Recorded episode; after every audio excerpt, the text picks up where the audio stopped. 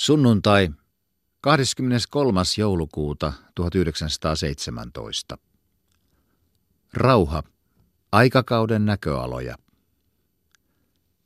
Tarvitaan erikoista uskonvoimaa siltä ihmiseltä, joka Suomen maassa armon vuoden 1917 lopulla, varsinkin parin viimeisen vuosikymmenen valtiollisen historian myötäelettyään – vielä jaksaa uskoa mihinkään hyviin voimiin isänmaassa ja maailmassa. Isänmaahan nähden siksi, että vaikka koko valtiollisen historiamme opetus, eikä suinkaan liian lievä opetus, on ollut opetusta kansallisen eripuraisuuden tuottamasta kirouksesta ja sellaisena juuri opetusta yksimielisyyteen. Tämä kansa juuri historiansa tärkeimmällä hetkellä on eripuraisempi kuin milloinkaan. Juuri sillä hetkellä, jolloin tämän kansan olisi ollut ikään kuin pyhävaatteissaan kaiken kansan edessä esiinnyttävä, silloin esiintyy se sellaisissa riihiryysyissä, taikka oikeammin pyövelin puvuissa, ettei pessimistisinkään meistä olisi voinut edes aavistaa mokomia sen aitan orsilla olevankaan. Täällä varastetaan, ryöstetään ja murhataan niin kuin ei minkään villikansan keskuudessa – ja samalla käännymme me koko sivistyneen maailman puoleen, pyytäen ikään kuin tuon kaiken tunnustuksena sen vahvistusta Suomen itsenäisyydelle. Todellakin erinomainen kisällinäyte. Ja suoritettu niin oikeaan aikaan, ettei paha henki itse olisi voinut valita parempaa. Mutta ehkäpä se sittenkin, ja nyt me tulemme juuri tuohon niin sanottuun sivistyneeseen maailmaan, oli juuri oikea aika. Ja ehkäpä ne erinomaiset todistuskappaleet, ryöstöt, murhat ja hävitykset, joita me itse häpeämme ja jotka paras osa kansaamme ehdottomasti tuomitsee, mutta jotka me tahtoen tai tahtomattamme olemme juuri ratkaisevalla hetkellä lyöneet maailman valtojen vaakalautaan – Ehkäpä ne juuri niiden mielestä ovatkin ne ainoat oikeat aateliskirjat, jotka takaavat meille paikan Euroopan sivistysvaltioiden keskuudessa. Todistavathan ne toki kaikessa kömpelyydessäänkin, että meissä on pontta, että meissä on miehen mieltä, ja että meissä on karskiutta, että me emme ole kulttuurin kukkuloilla hempeämielisiksi veltostuneet, että meillä on terve pohja – Sanalla sanoen, että me emme kavahda verta, emmekä väkivaltaa. Sillä mitä tekevät nuo suuret sivistyskansat itse? Eivätkö ne tapa ryöstä ja raivua keskenään kuin koskaan kunnon punakaartilaiset? Ehkäpä ovat Turun huligaanit terroristisilla teoillaan tähän maailmaan ja tähän aikakauteen nähden juuri hankkineet meille paikan valtakuntien keskuudessa – tai vaikuttaneet ainakin Suomen itsenäisyyden hyväksi enemmän kuin kaikki sen henkiset työntekijät ja rauhalliset korvenraatajat vuosisatojen vieriessä. Näin katkeriin ajatuksiin on niin sanotun sivistysmaailman yleinen henkinen tilanne omiaan meidät tällä hetkellä apeuttamaan. Mieleeni muistuvat japanilaiset. Joku viisas mies heidän joukossaan sanoi kerran myrkyllisesti – Meillä oli ajattelijoita ja runoilijoita, tiedemiehiä ja taiteilijoita.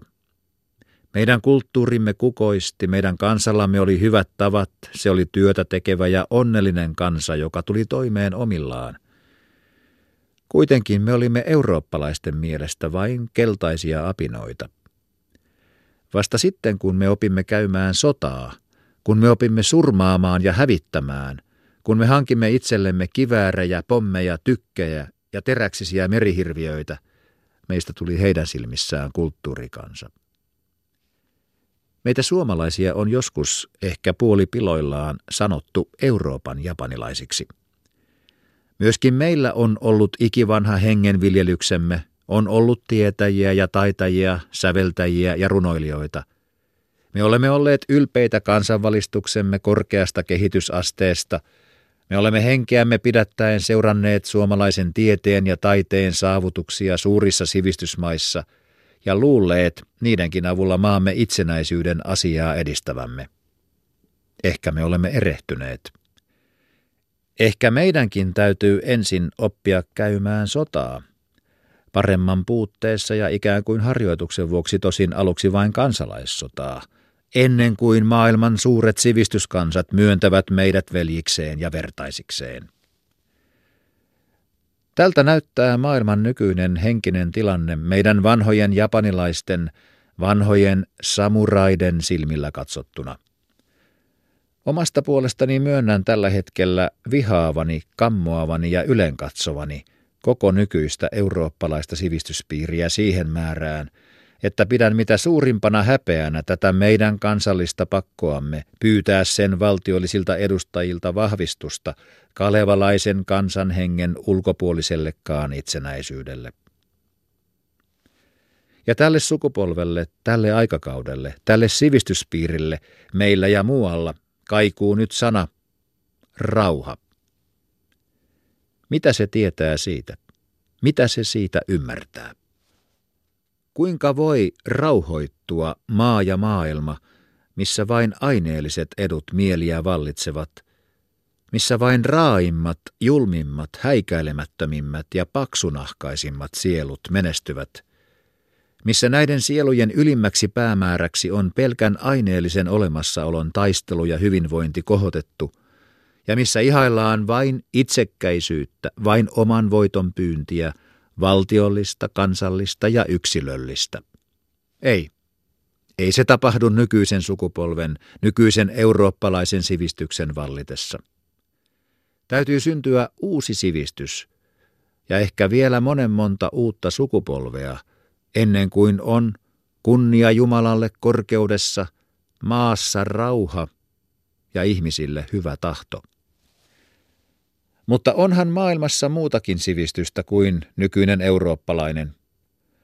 Onhan ollut kautta kaikkien aikakausien muutakin kulttuuria kuin se, jonka viimeisen sanan ovat aina kärjistyneempi aineellinen kilpailu ja aina täydellisemmät murhaaseet muodostaneet.